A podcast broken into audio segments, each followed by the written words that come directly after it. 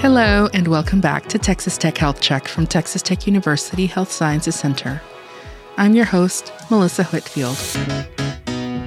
January is Human Trafficking Prevention Month. An estimated 27.6 million people are subjected to human trafficking globally.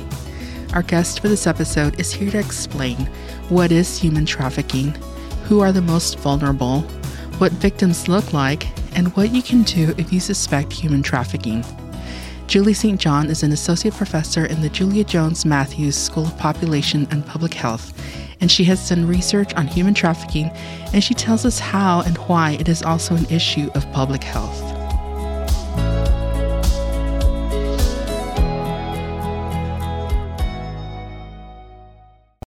Dr. St. John, thank you for coming on our podcast. Can you tell us a little bit about yourself, your expertise, and what you do at the Health Sciences Center? Hi, thank you for the opportunity to be here today. So, I am Julie St. John. I'm an associate professor with the Julia Jones Matthews School of Population and Public Health on the Abilene campus, and I've worked for Texas Tech Health Sciences Center about eight and a half years. So, my background and expertise is in public health, of course, but I really focus on behavior change, health promotion, community, and building capacity for communities. So I do community based participatory research where I really engage the community in research from the inception of an idea all the way through doing an intervention and then evaluating that intervention. So before we can do that, we'll help communities identify what are some of the issues there. So we will often do an assessment, which might include windshield surveys, surveys, questionnaires, focus groups, key informant interviews, asset mapping. We're really trying to help communities figure out what's going on. And then once we, we figure that out, we talk with them, we have a conversation and say, okay, great. This is what you told us are issues in your community. Now, what would y'all like to do about it? And then at that point, we walk them through a community health development process where we really look at, okay, what do you want to address first? And they'll pick some issue maybe it's diabetes, for example. And then we'll walk them through the community health development process where we identify resources, what do you have in your community to, to help you address this? What are those gaps? What are you missing? What don't you have? What are best practices? What are other places doing that we might could implement here? And then what are our recommendations based on those three things? And then we'll help them figure out next steps for that. So that's really kind of the work I do. Um, I've done a lot of public health related topics, chronic diseases, environmental health issues, maternal and child health, lots of different areas of expertise because we focus on building community capacity. And I've also been involved in social justice, which includes human trafficking. Well, speaking of human trafficking, that is our topic for this episode. And it is Human Trafficking Prevention and Awareness Month. And some of us might think of human trafficking as associated with undocumented immigrants. What is considered human trafficking and why is it an issue of public health, healthcare? Yeah, so human trafficking is centered on exploitation. And there are really two main types of, of trafficking. So, sex trafficking is commercial sex that you're inducing someone to do that by fraud, force, or coercion, right? So, you're inducing a person to perform an act, a sexual act. Labor trafficking is where you're recruiting, you're harboring, you're transporting a person for labor services. And, and again, through force, coercion, or fraud. And for the purpose of subjecting them to involuntary servitude or, or almost slavery. Smuggling, some people get trafficking confused with smuggling. So, smuggling is really voluntary. It's where people will engage someone to transport them illegal. They're trying to avoid immigration laws. So, it could be initially entering another country, or it could be once they're in a country and they don't have legal documentation, they're moving people around. So, smuggling is different. People who have been smuggled have a much greater risk of being trafficked. But when we talk about human trafficking, it, it's different from smuggling. It's not the semi trucks that had 80 people in it. That's usually smuggling. Human trafficking is a little different. It's it's exploiting a person by fraud, force, or coercion.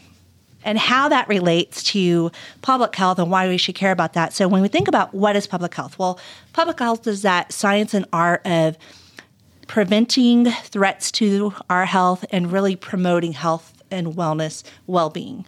So human trafficking is a threat to an individual's health and the health of a community. So that's why we care about it. That's why it's a public health issue. Healthcare is the same thing. Human trafficking, people who've been trafficked, they have health issues, physical health issues, mental health issues, So it's a healthcare issue as well because it impacts people's health. Who is the most vulnerable to human trafficking and what do victims look like? So, literally, anyone can be trafficked. And there are certain populations that have risk factors that put them at an increased risk. Children. Children don't typically have control over what happens to them. Teenagers, women, college students, right? They often have financial constraints and they're at risk of being trafficked. People who are, are homeless or have unstable housing, people who dropped out of school, people with substance use or abuse disorders, people with uh, mental health a diagnosis or undiagnosed mental health issues or disorders, people who have been survivors of other past types of violence, so domestic violence. Survivors often can also become victims of human trafficking. Certain ethnic racial populations, the LGBTQ individual individuals, particularly LGBTQ plus youth, people with disabilities, whether that's a physical disability or cognitive disability, individuals who have been in foster care. That's a huge population with a really high risk of being trafficked, or juvenile facilities. Those who have been previously incarcerated when they get out have a greater risk. Displaced groups, whether that's from environmental or weather circumstances, tornadoes, hurricanes, any groups that have been displaced that could be from war, famine, lots of different reasons for that. Refugees and migrant workers have increased risk, and then also people who don't speak the primary language of a geographic location. So lots of risk factors. What kind of health problems are found among victims of human trafficking? So there's really a, a myriad of health problems, and there's some that are specific depending to the type of trafficking. Just general health issues that for people that have been trafficked include infections, uh, multiple infections, recurring infections, malnourishment, serious dental issues because they've probably not been to a dentist in a very long time, if ever. Undetected or untreated diseases, chronic diseases, diabetes, cancers, those sorts of things, bruises, scars, actual physical signs of trauma and abuse, mental health illnesses and uh, psychological trauma. Uh, depression, stress related disorders, disorientation, confusion, phobias, panic attacks, feelings of helplessness, of shame, of shock, of humiliation, denial, uh, disbelief, and then also cultural shock, depending on the person. For sex trafficking, there's additional health issues sexually transmitted diseases, HIV and AIDS, pelvic pain, rectal trauma, urinary issues, pregnancy that results from rape or prostitution, multiple abortions, particularly in young females, and infertility from chronic untreated sexually transmitted infections. And then for labor trafficking, some additional health concerns or issues chronic back pain, hearing issues, cardiovascular respiratory problems that come from really dangerous working conditions, weak eyes from, from working in, in conditions that don't have a lot of light, and then also infectious diseases such as tuberculosis that are easily transmitted in crowded conditions. Are there signs or hints of human trafficking that the rest of us might be might possibly come across?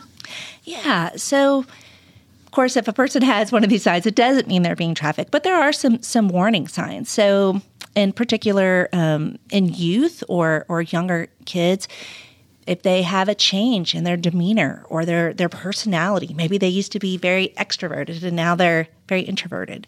If there's changes in who they hang around with, if they change the way that they dress, maybe now they're dressing a little differently. Maybe their grades have dropped. Maybe they used to participate in extracurricular activities at school and now they don't.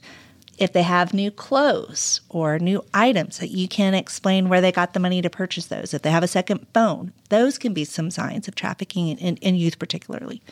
Weight loss, malnourishment, um, if they appear to be in poor physical health or mental health, uh, if they have signs, actual just physical signs of, of abuse and trauma, physical injuries, unplanned pregnancies, that could be a, a factor in a social context, if they avoid eye contact, if they look down when you try to speak to them, if they avoid social interaction, if they avoid authority figures, if they avoid law enforcement, if they seem to, when they are in public, have scripted answers or rehearsed answers, or if they're not allowed to answer for themselves, if someone's always answering questions when you ask them, that could be a sign.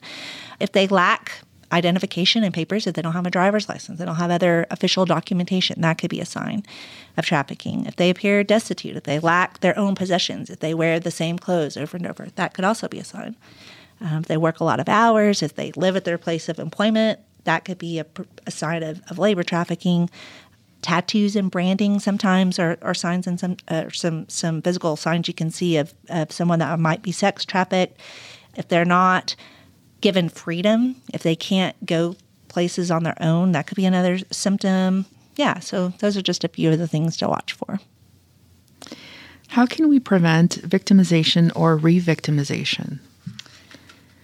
It's a really good question. So what i would say for that is ask questions. Listen first to to understand and really be present, but we need to ask questions. If something seems off, it may not be trafficking, it could be something else, but ask about it.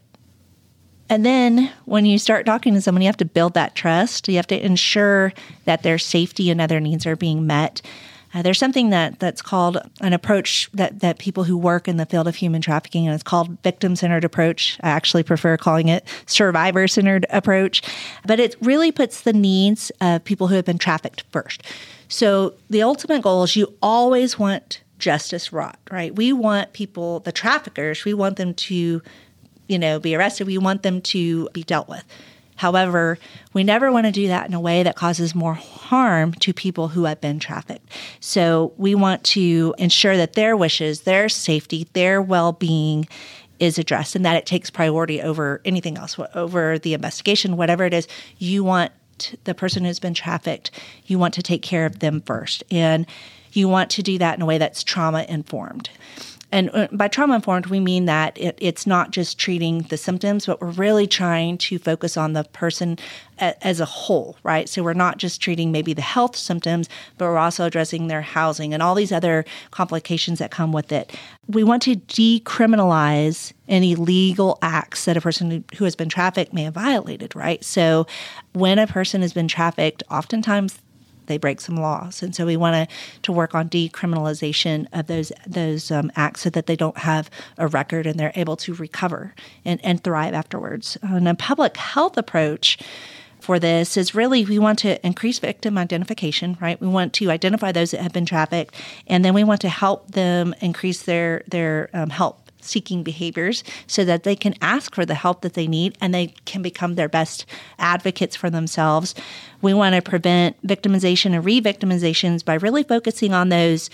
Those groups that we mentioned that have higher risk. So, we want to work with people who have a higher risk of being trafficked and strengthen their short and long term health and well being services and things that they have access to. And then ultimately, to prevent victimization or re victimization, we really and this is a long term approach. This is not something that can be done overnight, but we have to address those root causes, right? What is causing human trafficking? Uh, we want to address those root causes that make individuals and families and communities at risk poverty, lack of education, substance abuse. A lot of people will traffic their, their children because they have a substance use disorder and they need money, and so they will traffic their own kids. So we need to address those root causes as well. How else can we prevent human trafficking? Something that I don't think gets enough attention is we have to stop the demand. If people weren't seeking those services, then you wouldn't need to traffic someone. So I would say stop the demand. And that's kind of a, a continuum of, of escalated behavior.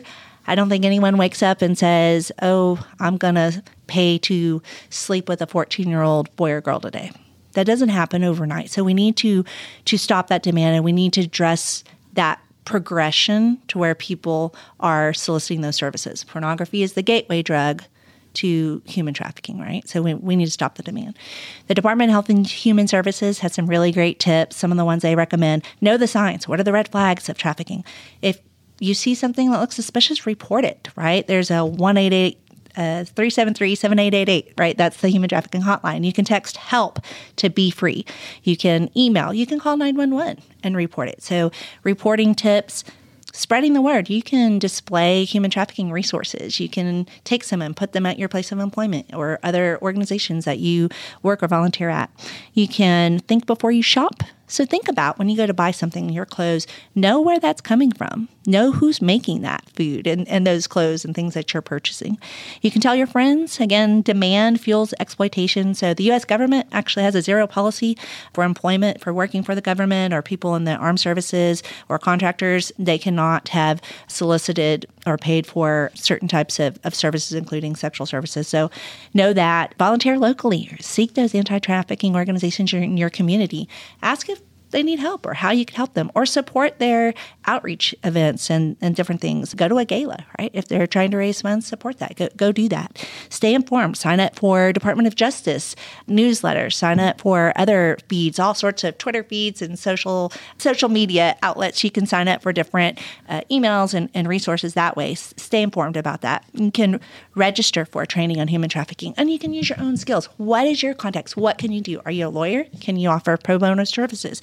Are you a teacher at a school? Can you look at your protocols to address human trafficking in your school? Are you a business owner? Can you hire people who have previously been trafficked or survivors? What can you do? What are your skill set that, that you can do? Think about how you can help and then raise your voice. Ask representatives what are they doing to address trafficking and then tell them what your community needs. Why would someone in a rural community away from major interstate highways care about stopping human trafficking? Because rural areas have trafficking. It doesn't always happen on the highways. And in fact, it's great that there's a lot of awareness in movies and TV shows, right? And, and but how they portray human trafficking is probably not the most common or how it's happening in our local communities, right? A lot of trafficking occurs with our families and friends.